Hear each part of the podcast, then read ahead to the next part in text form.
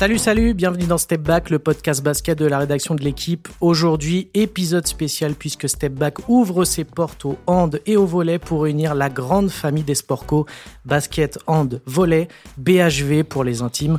À un peu plus de deux ans des JO de Paris 2024, on va parler d'un sujet qui a fait beaucoup de bruit ces derniers jours, la problématique des salles et des sites censés accueillir les compétitions. Pour l'instant, aucun représentant du BHV n'est logé dans une salle de premier plan dans la capitale en première semaine. Polémique, incompréhension, incertitude, politique, lobbying, on va tout vous expliquer sur ces problèmes d'organisation qui sont quand même inquiétants. On va aussi se poser la question qui fâche. Est-ce qu'on manque de respect au BHV qui a été si rayonnant au JO de Tokyo Alors, épisode spécial, Casting spécial évidemment, c'est sa première dans Step Back, elle en connaît un rayon sur les bronzés, les barjots, les costauds et les experts. Grand reporter à l'équipe depuis 1986, elle sera le H de notre podcast. C'est un plaisir de t'accueillir parmi nous, à nous Corge. Eh ben merci de m'accueillir euh, dans les sports de préau. Les auditeurs de Step Back le connaissent bien, c'est un habitué, le B n'a aucun secret pour lui. Salut Arnaud Lecomte. Bonjour Sandro, bonjour tout le monde. V comme Vendetta, mais surtout V comme voler son péché mignon. Ciao ciao Guillaume de Goulet. Ciao Sandro, bonjour à tous. Allez, on est parti, début des games. On va juste mettre un peu de contexte avant de démarrer. Cette polémique, elle est née il y a une, dizaine de jours lorsque le Hall 6 du Parc des Expositions de la Porte de Versailles a été confirmé pour accueillir la première phase du tournoi de basket des Bleus. Les basketteurs s'attendaient plutôt à Bercy ou à l'Arena 2 de la Porte de la Chapelle qui devrait voir le jour en 2023. Énorme grogne, bras de fer. Et puis quelques jours plus tard, le fameux Hall 6 a été abandonné. Du coup, à l'heure où on se parle, le basket se retrouve sans domicile fixe. Forcément, la situation, elle fait tâche pour la vitrine des sports co.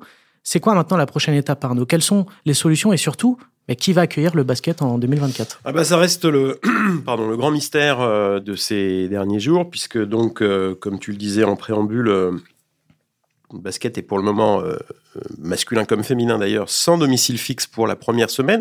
On sait que la deuxième semaine, les deux, euh, les deux tournois seront, euh, connaîtront leur dénouement, leur phase finale à Bercy. Bercy devait être au départ en 2018 devait être le, site des, tournois euh, masculins féminins de basket du début à la fin. Et puis de, entre temps, il y a eu il y a eu quelques modifs. Aujourd'hui donc on se retrouve dans une situation de basket effectivement à la recherche d'un point de chute il n'y a, à ma connaissance, aujourd'hui, pas de solution réellement dans la maquette actuelle de Paris 2024, c'est-à-dire dans la carte des, sites telle qu'elle a été définie de manière, euh, à l'époque, on l'a pensé définitive. On s'aperçoit que c'est pas le cas. C'était en novembre 2020 déjà. Pour revenir sur l'historique, une petite rectification. En fait, le Hall 6 n'a pas été confirmé par, euh, avait pas été confirmé par la, le COJO il y a une, une quinzaine de jours, mais c'est bien un article pour faire un peu de promo maison. C'est bien un article de l'équipe qui avait euh, en fait euh, mis un petit peu le feu parce que bah, personne s'était trop aperçu que le basket était dans ce fameux Hall 6 de la porte de Versailles. Et c'est donc un article de l'équipe qui a ensuite mis le feu aux poudres parce que eh bien les joueurs ont embrayé sur cet article notamment Evan Fournier, qui était extrêmement virulent, mais aussi Rudy Gobert, Nicolas Batum et quelques autres. Et c'est ce qui a déclenché un peu la petite polémique et qui a mis la pression sur le, le COJO pour que, effectivement, euh, eh bien, dans un premier temps, il tente de corriger le tir par rapport à des problèmes techniques que la Fédération internationale de basket, la FIBA, avait euh, indiqué qu'elle souhaitait vraiment des, des, modifications. Et puis euh, ensuite, eh bien, cette, cette pression a fait que, effectivement, la semaine dernière, le, le COJO a abandonné l'idée et aujourd'hui, on n'a pas de solution. Effectivement, tu, l'as dit, les joueurs ont réagi, mais, mais du coup, il y a une question qu'on se pose tous, c'est, pourquoi les basketteurs ont mis autant de temps à réagir? Parce que le Hall 6 du Parc des Expos, tu l'as dit, c'était connu depuis novembre 2020, comme le site du Hand aussi, par exemple, qui est à Villeneuve d'Ascq, dont on va parler un peu plus tard. Pourquoi euh, C'est une bonne question. J'ai pas forcément de réponse. Après leur avoir posé moi-même la question depuis, euh, en avoir interrogé un ou deux, et notamment l'entraîneur Vincent Collet, euh, tous étaient convaincus que le basket allait avoir lieu à Paris dans le dans, dans Bercy ou dans l'Arena 2, la fameuse salle, on va dire de moyenne de moyenne jauge qui va être construite en 2023 et qui va accueillir le badminton au jeu jusqu'à preuve du contraire. Donc puisque cette salle avait été évoquée comme une possibilité ce qui est logique puisqu'elle sera une salle résidente d'un club de basket lors de sa construction avant les Jeux et ensuite après les Jeux, puisque c'est le Paris Basketball qui a vocation, vous savez, le nouveau club qui s'est monté il y a, il y a 3-4 ans maintenant et qui a vocation à devenir le locataire résident de cette salle de la Porte de la Chapelle. Donc euh, aujourd'hui, effectivement, euh, ils ont mis du temps. On peut considérer qu'un an et demi, c'est un peu long.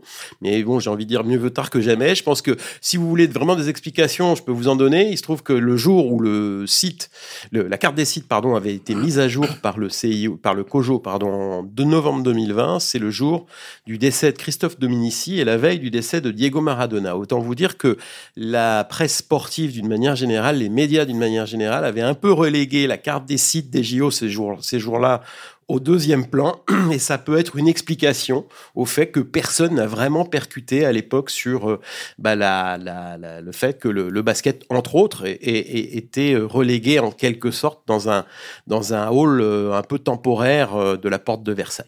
Oui, il y a le fait aussi, surtout, je pense que les Jeux aujourd'hui de Paris, tout le monde en parle, mais c'est loin en fait dans un agenda de joueurs, tout simplement, et que on est persuadé en allant disputer les Jeux Olympiques à Paris, que ça va être dans le plus beau cadre. On se préoccupe pas vraiment de savoir où ça va être. On est persuadé, quand on est athlète de haut niveau, que le cadre de toute façon sera magnifique. Donc c'est vrai qu'on va pas forcément aller regarder de très près les dossiers posés.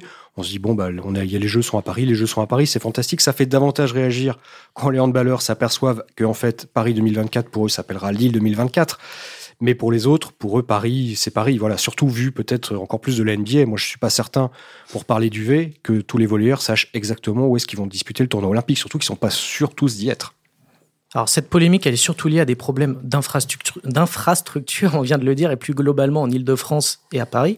Les problèmes techniques sont remontés très lentement par le COJO, ce qui a causé cette gestion qu'on qualifiera d'hasardeuse et ce jeu de chaises musicales qui devient finalement ingérable. Parce que le point de départ de cette histoire, c'est la relocalisation de la natation à la Défense après l'abandon du site à Saint-Denis, ce qui a entraîné le déménagement de la gymnastique rythmique à la Défense, artistique. de la Défense artistique. pardon, de la Défense à Bercy et donc pas de basket à Bercy. C'est ça qui change tout à nous. Du la première semaine.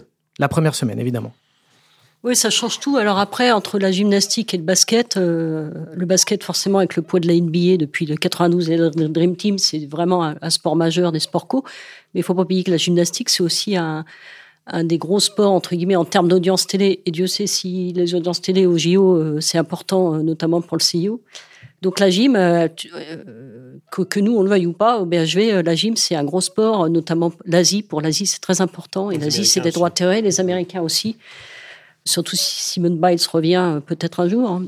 Donc, donc voilà, il faut aussi voir ça à l'échelle de ce que le, les sports représentent sur l'échiquier des Jeux. Et moi qui traite du hand à l'équipe depuis euh, quelques siècles, euh, ça m'ennuie de le dire, mais c'est une réalité. Pareil pour le hand. Le hand, ok, c'est le sport le plus gros pourvoyeur sport co français en médaille depuis la première en 92 de bronze à Barcelone, mais N'empêche que le hand, euh, le hand, bah, sur l'échiquier euh, du CIO, c'est, euh, le CIO classe les sports par division, et eux, ils sont dans la division 4. Et les, critères, c'est notamment l'audience, ce que ça peut rapporter en billetterie, l'audience notamment télé et spectateurs. Donc voilà, moi j'aime beaucoup le hand. Je trouve effectivement que les mettre à Lille, ça n'a rien de contre Lille, évidemment, mais les mettre à Lille, c'est quelque part, eu égard à leur histoire, un manque de respect. Bon, voilà. Mais après, le COJO et le CIO, ils, regardent euh, sur l'échiquier des sports euh, et ce qu'ils représentent euh, au niveau international. Alors on n'arrête pas de, depuis dix jours d'entendre les dirigeants de Paris 2024 nous parler de, jeux écolos répondant au, cahier des charges du CIO, de contraintes budgétaires après la pandémie de Covid-19 et du fameux réduire la voilure sur les sites temporaires, c'est-à-dire éviter ce qui s'est passé à Athènes en 2004 ou à Rio en 2016 de construire des super sites et d'après les, abandonner tout simplement. J'ai envie de vous poser la question, c'est finalement elles ont bon dos les excuses dans ce dossier quand même. Elles ont bon dos parce que on connaît la réalité des infrastructures sportives sur euh, Paris et sa proche banlieue et la région parisienne. On est dans un ensemble de population extrêmement important, autour de 12 millions d'habitants, et dans un état de sous-équipement assez, euh, assez dantesque en fait. Il suffit pas de créer euh, des salles pour créer des salles ou des éléphants blancs comme on peut avoir à Villebon par exemple, l'espèce de, de, grand dôme qui sert à, qui sert à rien sinon à attraper la, la poussière et les, et les, araignées. Et euh, que la fédération de judo a racheté il y a quelques années était pour un en train de pour ouais. un euro symbolique et qu'elle essaye de le vendre. Elle est en train de le vendre parce que c'est un puissant fond. Donc quand, quand on candidate pour les Jeux Olympiques, on doit être, je pense, capable au départ de faire un état des lieux précis de toutes les infrastructures qui pourront être utilisées et de se rendre compte assez rapidement que ça va être compliqué. Donc à partir du moment où on choisit de réduire la voilure, on choisit forcément de sacrifier des sports. Et on entre là plutôt dans la partie lobbying de ton, de ton émission, mon cher Sandro. C'est vrai. Euh... C'est vrai. Effectivement, lobbying. Euh, on a vu qu'au COJO, euh, il y avait très peu de représentants du, du sport co, notamment au conseil d'administration, il n'y en a pas. À la commission des athlètes, il y en a deux. Euh, Diandra Chachwang, basketteuse.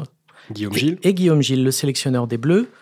On a l'impression que ça change pas grand-chose et on sait que c'est quand même assez important d'avoir dans les instances bah, des, des, des membres, on va dire, de ces sports pour faire bouger les choses. Il y a une vraie concurrence qui existe de toute façon entre tous les sports. Je pense que c'est quelque chose qui est peut-être un petit peu tabou. On parle beaucoup de la famille euh, du sport français, mais en fait, c'est une famille. Comme dans toute famille, euh, il y a forcément des divisions, des tensions, des intérêts qui divergent.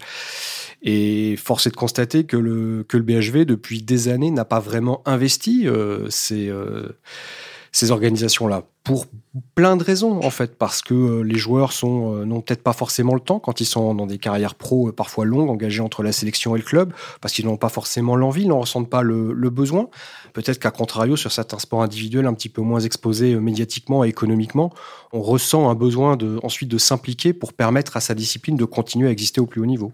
Après sur le lobbying par rapport au COJO, il y a aussi une réalité et on en parlera sans doute par rapport au rôle des fédérations nationales. Le COJO pour, tout ce qui a trait au jeu, donc, traite en direct avec les fédérations internationales. Donc, euh, le lobbying, il faut aussi le faire via les fédérations internationales. C'est aussi le. Parce que l'autre jour, je discutais avec, euh, Jean-Philippe Gassien, qui est directeur des sports de Paris 2024, et il me disait que pour eux, leur interlocuteur privilégié et quasi unique, c'est les fédérations internationales, puisque c'est l'échelle des JO et pas les fédérations nationales. Justement, on parlait un peu de la politique dans les instances. Étienne Taubois, le directeur général du comité d'organisation, il est issu de la filière badminton. J'ai envie de vous poser la question avec un petit peu de provocation. Est-ce que c'est un hasard de retrouver le BAD à l'Arena 2 de la Porte de la Chapelle, une décision qui aurait été prise en, en 2018 Ça n'a rien à voir. C'est le hasard, c'est comme ça. Tout comme c'est le hasard de savoir que Joël Delplanque, qui était président de la Fédération de, française de hand, quand le hand a été délocalisé à Lille, Delplanque est né à Dechy et a fait ses études à Douai, donc ça n'a rien à voir non plus. D'accord.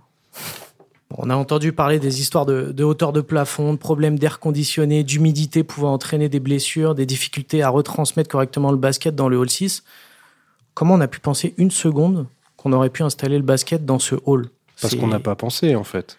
Ouais, bah justement, c'est ce que j'allais dire. On dirait que c'est quand même de l'amateurisme ou de la méconnaissance des, sports co. C'est de la méconnaissance des cahiers des charges des fédérations internationales qui sont, il faut l'avouer, de plus en plus complexes, de plus en plus lourds. D'ailleurs, quand une fédération nationale essaie d'organiser sur son territoire une compétition internationale, que ce soit un euro ou un championnat du monde, elle a euh, systématiquement euh, un dossier hyper épais à éplucher et qui euh, chaque année est de plus en plus complexe. Il faut, ça, de ce point de vue-là, il faut bien l'avouer. Donc, il faut être d'abord un, technicien en fait euh, du sport, un technicien de ces dossiers-là pour savoir ce qui est jouable et ce qui n'est pas jouable. Et puis ensuite, euh, il faut avoir un, un, petit peu de relationnel pour savoir où placer euh, quel, quel sport. On sait bien que le basket, euh, dans toutes les éditions olympiques maintenant depuis une trentaine d'années, bénéficie dans l'ensemble d'installations de très très haut niveau. En général, ce sont des salles existantes qui, euh, c'est plus que des salles, ce sont des arénas de, de, standards euh, pour la plupart pas forcément toutes NBA, mais pas loin. Donc des stades couverts, d'une certaine manière, qui font entre 15 et 20 000 places même en phase préliminaire, parce que j'entendais les arguments comme quoi, euh, effectivement, le basket ces dernières années avait euh, joué ses premières phases dans des installations un peu similaires au, au Hall 6 qui lui était destiné à Paris. C'est pas vrai. Il y a eu euh, majoritairement, alors il y a peut-être eu un cas à Londres en effet, mais enfin Londres faisait quand même 12 000 places. C'est 12 000 la structure temporaire à Londres. Ouais, c'était C'était effectivement un site temporaire. Hein. Il y a, y a pas, y a pas à dire, mais c'était quand même quelque chose de, de pour, pour, pour l'avoir connu. On l'a tous connu, eh bien, euh, il y avait vraiment de quoi, de quoi faire une belle compétition euh, dans des conditions optimales. Le hand y a d'ailleurs terminé sa compétition. Et le hand a terminé sa phase finale. Le basket a quitté le, cette salle lors de la première, après la première semaine pour aller rejoindre l'O2 Arena, qui est une des plus belles salles du monde, donc une salle de 22 000 places, etc. Et a laissé la place dans la bulle de, de, de, de la première salle, dont j'ai oublié le nom d'ailleurs, a laissé la place au, au, handball, qui a fini sa compétition là, où la France est devenue euh, championne, euh, championne olympique. Donc en fait, euh, voilà, il y avait une méconnaissance manifeste de ce que le basket exige en termes de. C'est pas forcément le basket en lui-même qui l'exige, c'est aussi le public. C'est-à-dire qu'aujourd'hui, on a vraiment une attente autour du tournoi de basket qui doit se dérouler dans un décorum de très haut niveau. Donc je pense qu'il y a eu cette espèce de méconnaissance. Pourquoi? Bah, Peut-être parce qu'effectivement, on manque un peu de, de culture des, des sports co dans, dans, le, dans, le, dans, dans les instances qui ont en charge l'organisation du, du, du, de, enfin, des Jeux Olympiques à Paris. quoi. Ouais, il semblerait quand même, parce que euh, suite à, à, la réaction des basketteurs, et notamment le magnifique tweet d'Ewan Fournier euh, sur son magnifique poney Isidore de Brest, qui était quand même assez exceptionnel, qui arrivé dans le Hall 6. Donc le visiblement, le COJO n'a pas encore fini le débrief interne par rapport au basket, et depuis tout ce pataquès, il y a quelques villes de province qui s'étaient portées candidates, et il semblerait il semblerait, c'est une petite info l'équipe, que euh, le COJO réfléchit peut-être à mettre finalement le basket euh, en province. Alors, ce qui risque de... Bah, et, et, et, et, il risque de mettre le basket en province. Et autant le hand avait grogné, lui, à l'heure, en novembre 2020, en disant c'est nous manquer de respect, etc. Il semblerait que ça soit pas si définitif que ça, que finalement, pareil, petite info l'équipe, que le hand reste à Lille on se dirigerait peut-être vers une semaine à Paris et une semaine à Lille. C'est la dernière info. Lui qui irait jouer, où à Paris? Eh ben pour l'instant, c'est tout le problème. Peut-être justement dans le fameux Hall 6, dont ne veut pas le basket. Mais euh, c'est le, le, le, micmac qui n'est pas terminé, mais c'est un peu, euh, c'est quelque chose qui pourrait être possible. Alors, moi, les infos que j'ai euh, sur le, le basket, euh, pour l'instant, euh, pas grand-chose, si ce n'est que les décisions pourraient être prises plutôt au mois de juin. Donc, il reste encore, de temps, il se laisse encore le temps parce qu'aujourd'hui, il n'y a pas de solution évidente en effet. Alors, sur Paris, dans la maquette actuelle des Jeux, à part remettre la gymnastique à la défense et la natation redétruire la piscine pour la réinstaller ailleurs. Je vois pas d'autre solution puisque l'aréna, alors il y a l'aréna de la Porte de la Chapelle, bien sûr, mais le badminton, manifestement, il prend racine. Et euh, de toute façon, il faudra relocaliser le badminton avec des contraintes techniques, notamment de hauteur de plafond, qui semblent euh, qui semble interdire de revenir éventuellement au hall, enfin d'aller au hall 6. Puis je crois qu'il y, y, a la hauteur à Villebon. À Villebon, à Villebon c'est assez haut. Ouais. Villebon éventuellement. Donc sur, euh, sur Paris, euh, ça paraît difficile de voir le basket euh, pour l'instant de, de, de, ce qu'on en comprend.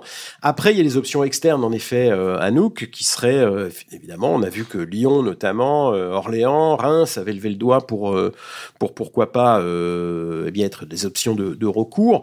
Alors, euh, ça pose d'autres problèmes parce que manifestement la FIBA, la Fédération internationale, dans un premier temps, n'a jamais voulu aller à Lille, par exemple, où la, possibilité d'aller à Lille c'était euh, à l'époque présenté, et la FIBA n'a pas voulu. La FIBA et les Américains également sont extrêmement attachés à l'idée de jouer évidemment à Paris. Plein de raisons. Mais, mais le, président de la Fédé internationale de hand, Hassan Mustafa, l'Égyptien, avait piqué euh, une grosse colère au dernier JO à Tokyo auprès de, du COJO et tout ça, parce que, euh, ok, quand il voulait pas jouer euh, dans une salle euh, si petite à Paris, il avait demandé plus de capacité, mais il avait surtout pas dit qu'il voulait que ça soit ailleurs que Paris. Et donc, il a un peu été refroidi de voir qu'on les envoyait à Lille. Donc il a un peu piqué une gueulante auprès du Cojo qui s'est retrouvé un peu. Parce que ce qu'il faut savoir, c'est qu'avant d'aller à Lille, le hand devait jouer au Hall 6, enfin, ou en tout cas Porte de Versailles. Je ne sais pas si c'était au Hall 6, mais en tout cas, il, dans la première version des sites en 2017, au moment où Paris obtient les JO, la, le hand doit jouer Porte de Versailles. Le basket féminin doit jouer à Coubertin, qui aujourd'hui a été complètement abandonné, et le volet doit jouer, euh, mon cher Guillaume, au Bourget, qui est un des quatre sites qui ont été abandonnés en 2020 pour faire des économies. Il y avait le Bourget, il y avait le Zénith, il y avait Jean Bouin, le stade de, du rugby du stade français, là, le Jean Bouin, qui devait accueillir le, bah, le tournoi de rugby euh, à 7. Et puis, bien, bien entendu, donc, le, la piscine, le stade aquatique, qui fait que tout a été ensuite chamboulé et voilà, qui a provoqué les problèmes que l'on connaît ces derniers temps. Si tu me permets une toute petite parenthèse, je pense que l'un des problèmes, en fait, euh, qu'on observe, et pas seulement là à Paris, ponctuellement sur, le, sur les jeux, c'est que la dimension économique, sportive et écologique qu'a pris ou compris les Jeux Olympiques fait que, à mon avis, le CIO se trompe. C'est-à-dire qu'on ne peut plus aujourd'hui accorder les jeux à une ville. C'est trop, trop en fait, c'est beaucoup trop. D'ailleurs, si on regarde, si on ouvre un petit peu la lorgnette, la voile se fera par la force des choses à Marseille. Le tournoi de foot se jouera partout en France. Je parle même pas du surf qui se fera à Tahiti pour avoir une, carte postale exceptionnelle. Ce que je veux dire, c'est qu'en fait, plutôt que les Jeux de Paris 2024, on aurait mieux fait de vendre les Jeux de France 2024 comme euh, États-Unis 2028 ou voilà. Moi, je pense que c'est un vrai problème parce que pour une ville, même aussi riche, même aussi puissante que Los Angeles, que Paris, que Tokyo. On a vu les dégâts que ça a causé à Rio. D'ailleurs, les Jeux, soit ils sont passés, on n'était pas à Rio, l'exception du volet ou de l'athlétisme. On a vu les dégâts que ça a créé à Athènes. Je pense que de ce point de vue-là, c'est juste une parenthèse, mais le CIO se trompe et permettre de dire que les Jeux sont en fait un événement national, ça permettrait de régler, je pense, un sacré nombre de problèmes d'un point de vue purement d'image. Mais ça en créerait d'autres aussi. Forcément, oui, mais ça permettrait de mieux répartir les coûts déjà, en fait. Bon, après, euh, tu me diras, Lille était candidat au jeu en 2004 et a été retoqué. Donc, euh, finalement, tu vois, ils étaient un peu en avance sur leur temps. Anouk, par rapport à ce que tu nous as dit sur le hand qui pourrait finalement faire une semaine à Lille, puis une semaine à Paris, on imagine que quand même la Fédération française a joué, la Fédération française de handball, hein, bien sûr, a joué un, rôle dans cette histoire, non? Bah, C'est-à-dire que quand on sait que maintenant la Fédération française de hand est dirigée par Philippe Banat, qui n'est pas le, le, moins actif euh, sur les dossiers, effectivement, la, fédération française s'est bougée, peut-être contrairement à certaines hautes fédés, peut-être le basket d'ailleurs. Mais euh, Philippe Bala, oui, qui, a bien compris l'agacement euh, des joueurs, mais qui essaye de, composer avec tous les paramètres, essaye effectivement de, faire avancer le dossier dans le, dans de la meilleure des manières. Donc, euh, en sachant bien que qu'il n'a pas forcément le dernier mot, puisque, comme je le disais, euh, c'est les fédérations internationales qui discutent euh, prioritairement avec le COJO. Mais il sait assez bien faire les choses et il sait assez bien parler à Hassan Mustafa, le président de la Fédération internationale de hand, pour euh, que ça bouge, effectivement. Alors, tu pointais un petit peu le basket sur le manque de réaction du, basket. Arnaud, pourquoi la Fédération française n'évoque pas grand-chose, en fait, depuis quelques jours? Bah, On ne les entend pas Oui, effectivement n'entend pas Jean-Pierre Suta, le, président, euh, qui d'ordinaire est quand même un des présidents de Fédé les plus, euh, les plus dynamiques. Alors, il est un petit peu gêné aux entournures, je pense, euh, Jean-Pierre Suta, parce qu'il se trouve qu'il est à la fois président de la Fédération française de basket, qu'il est vice-président du CNOSF, donc même le numéro 2, on peut le considérer comme ça, du comité national olympique. Il est en même temps membre du bureau central de la FIBA, de la Fédération internationale, et au conseil d'administration du COJO comme euh, membre du, enfin venant du CNOSF, voilà. Donc euh, ça fait quatre casquettes. C'est un peu compliqué de se dépatouiller dans tout ça et euh, de prendre parti. Donc il est un petit peu, il est un peu neutralisé dans, dans, cette situation-là. Donc on l'entend pas. Je ne doute pas qu'il œuvre néanmoins. Alors, euh, qu'est-ce qu'il euh, qu'est-ce qu'il peut faire? Qu'est-ce qu'il peut demander maintenant au, au Kojo C'est très difficile de le savoir parce que effectivement, je pense que ça doit euh, en ce moment, ça doit pas mal ça doit pas mal mouliner à droite à gauche pour euh, essayer de refaire la carte et de trouver cette, et de donner satisfaction à tout le monde. Et le temps presse. On est qu'à, on est maintenant à 28 euh, mois, c'est ça, quelque chose comme ça des, des jeux. 848 jours. tout ça. 848 jours, très bien. Donc euh, le temps presse. il va falloir trouver une solution rapidement. Donc on a dit que, euh, cru comprendre que l'échéance était fixée au plus tard au, mois de juin de cette année. Donc ça laisse deux bons mois pour trouver quelque chose. Mais en effet, si en plus le hand lui aussi veut se rapatrier sur Paris, à un moment donné, il va y avoir embouteillage. Il y a déjà embouteillage et là, celui-là, il va, il va être monstre. Alors, je, très franchement, je, reste dubitatif et encore une fois, je suis, je suis, voilà, j'ai l'impression qu'ils sont tous dans une impasse un peu là. Mais le basket sera très bien à Lille, euh, t'inquiète pas. Bah, une semaine ou deux semaines, c'est ça? C'est-à-dire faire permuter, c'est-à-dire qu'envoyer le hand au, Hall 6 à, Lille ou ailleurs, puisque le basket, il y a des candidats en province. Ça, ça, vous, ça vous pas en est, ça, ça vous pas en est le basket. Ah oui, moi je veux bien, mais la Fédération internationale et les Américains ne veulent pas. Donc euh, voilà, il va bien falloir que quelqu'un cède euh, d'un côté ou de l'autre. Hein. Bon, on a parlé du beaucoup du basket, beaucoup du hand. Il y a un sport qui semble plutôt satisfait de sa situation, c'est le volet, qui est programmé dans le hall 1. Je suis content le volet. Attention, qui est programmé dans le hall 1 du parc des expositions de la Porte de Versailles, 26 mètres de hauteur de plafond. Donc là, il n'y aura pas de problème technique. Une salle d'environ 8000 spectateurs. Mais Guillaume, est-ce qu'on peut regretter quand même que l'équipe coup de cœur des derniers JO, cette équipe que les Français ont appris à aimer quand même, qu'elle soit pas dans une, dans une grande arena? Bah, on en revient à la question de départ qui est le, nombre d'infrastructures disponibles sur Paris. Euh, les Jeux Olympiques, euh, c'est 15, euh, 20 championnats du monde qui se déroulent en même temps. Donc il faut accepter, je pense, de faire aussi la place aux autres. Le volet, la Fédération internationale, pour le coup, elle, s'est plutôt bien débrouillée, sans doute parce qu'elle est beaucoup plus influente que la Fédération internationale de handball, par exemple. Je rappelle que c'est deux sports. Le, la Fédération internationale de volley, c'est évidemment le volley en salle, c'est aussi le beach volley qui, lui, se tiendra au pied de la Tour Eiffel, sur le Champ de Mars. Pourquoi? Parce qu'au départ, euh, il était question d'envoyer le volet aussi euh, à Villeneuve d'Ascq dans le Nord, et que la fédération internationale a, refusé et a refilé gentiment le bébé à une autre fédération internationale, celle du H, qui a eu moins de latitude pour accepter. Euh, elle est elle est pas mécontente. Pourquoi? Parce que elle elle est dans le hall 1, qui est beaucoup plus grand que le hall 6. tu l'as rappelé. le plateau fait 45 000 mètres carrés. La hauteur de plafond maximum c'est 26 26 mètres c'est le, le, hall qui sert pour le salon nautique en fait. On y rentre des voiliers euh, monstrueux, donc la hauteur de plafond sera pas un problème. La salle fera 10 000. La fédération internationale au départ voulait une jauge de 15 000, ça sera ramené à 10 000. La seule petite problématique sera liée en fait à la à l'espèce de verrière qui est en haut. Elle sera masquée par des euh, par des rideaux noirs pour éviter que les serveurs aient la, lumière dans les yeux. Mais euh, non, je pense que c'est pas très loin de l'autre site du volet, la, porte de, Versailles. Donc, euh, c'est situé euh, là où la Fédération internationale avait envie que ce soit. Je pense que de ce point de vue-là, tout le monde est content, oui.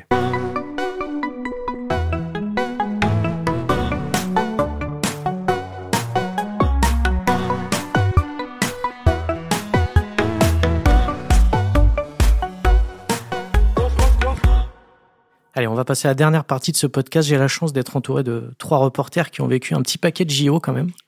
Le BHV dans des salles d'exception belles, grandes, avec une capacité d'accueil digne des Jeux. Vous connaissez ça quand même.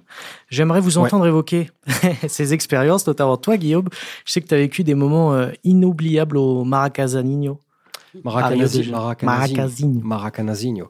Ouais, c'est le, c'est la salle, euh, c'est le temple du volet mondial. C'était les, c'était il y a 5 ans, 6 ans maintenant, en 2022. C'était les Jeux de Rio. Donc le Maracanazinho, c'est le, palais des sports, le petit palais des sports, un petit façon de parler, accolé au stade mythique hein, de, foot, le Maracana, à Rio. C'est au, en plein cœur de la ville. C'est euh, une salle euh, qui est à la fois datée, qui en même temps est, est extrêmement, extrêmement vivante, extrêmement agréable à, fréquenter. On, est vraiment bord terrain partout. Il y avait à Rio un spectacle incroyable fait de, jeux de lumière, une ambiance du matin de l'ouverture de la session à 9h jusqu'au soir à 23h30 qui était euh, vraiment exceptionnelle. On n'imaginait pas mettre le volet ailleurs. Ailleurs, bah, une grosse culture volet au, au, Brésil. Et on revient à la question de départ qui est quelle importance ou quel regard on a, quelle culture on entretient par rapport à nos différents sports en fait. Et l'un des problèmes aussi en France, et je terminerai là-dessus, c'est que on a une offre incroyable, une multitude de possibilités.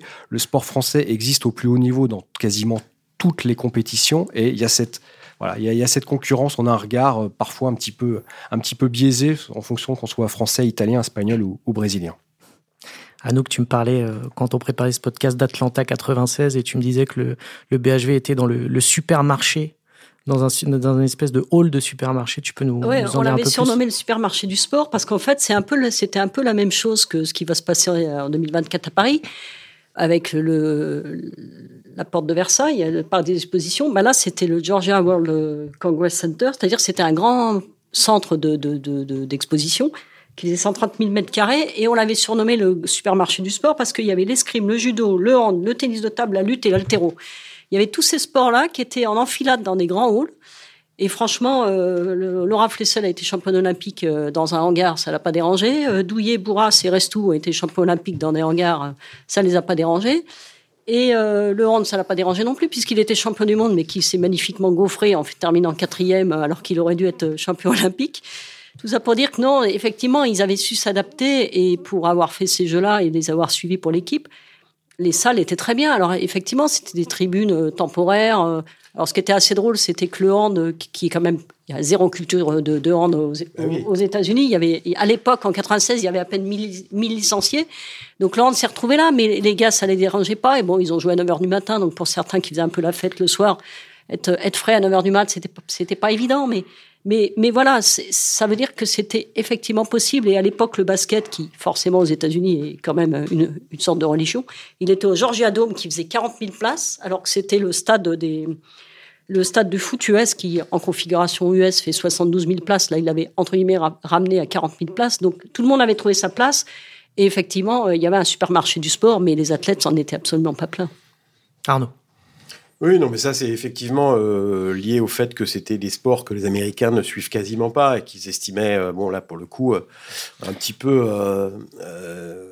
Ouais. ça suffira. Et puis les contraintes techniques ont évolué aussi. Les contraintes techniques ont évolué. des charges des fédérations internationales, on, imagine, hein, ont été multipliées. On imagine aussi mal le hand, euh, voilà, revenir dans des dans des équipements de cette euh, catégorie-là, et même à vrai dire tous les sports qui que, que Anouk a cité qui étaient là. Euh, je pense qu'aujourd'hui, ce serait difficile de reproduire ce modèle-là. Pourquoi? Parce que tous les sports ont aujourd'hui un besoin de d'avoir de, un bel écran, une belle reconnaissance, etc. Bon, les, les contraintes de, de télé aujourd'hui ont changé aussi beaucoup. Internet, je veux dire, toutes les compétitions sont retransmises sur Internet, sur la portée de tout le monde de nos jours.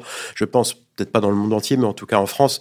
Donc c'est tout très bien que si on a envie de voir n'importe quel euh, moment de la compétition de lutte gréco-romaine ou d'haltérophilie, on peut euh, live. Donc il faut aujourd'hui servir aussi ce public-là qui est en demande de, qualité. Voilà. En ce qui concerne moi, mon souvenir, si, si vous voulez, c'est 2000, euh, c'est Sydney 2000, dans un très grand pays de sport où le sport est vraiment considéré pleinement, un grand pays de plein air, qui est l'Australie. On a tous, je pense, tous les gens qui ont couvert ces, ces jeux pour, pour l'équipe et pour d'autres médias, bien sûr, ou qui sont allés là-bas en spectateur, gardent un souvenir ému parce qu'on avait euh, des conditions euh, de rêve, à vrai dire, notamment euh, les, là, pour, rester dans le sujet qui nous occupe, les, équipements, le parc olympique de Sydney, qui était bon évidemment un peu excentré par rapport au centre-ville, néanmoins n'était pas si super loin. Il y avait euh, bah, tous les grands équipements étaient là quasiment, hein, euh, et tout était un peu réuni, tout était centralisé. Et je me souviens moi euh, le matin quand j'arrivais, j'arrivais au, parc, olympique, je traversais le parc pour aller à la salle de, de basket, et je, je, passais devant tous les grands stades, le stade de baseball, le stade d'athlétisme bien sûr, le stade de la cérémonie d'ouverture euh, les équipements euh, qui étaient euh, qui étaient tout au long de, de, cette grande allée là, dont, je me souviens très bien. Avec c'était la, fin de la fin de l'hiver, le début du printemps à, Sydney, et le temps était magnifique. On a eu un temps splendide pendant quasiment toute la compétition, et on avait ben, les, petits oiseaux dans les oreilles qui sifflotaient, les petits oiseaux de toutes les couleurs, les petits oiseaux de paradis.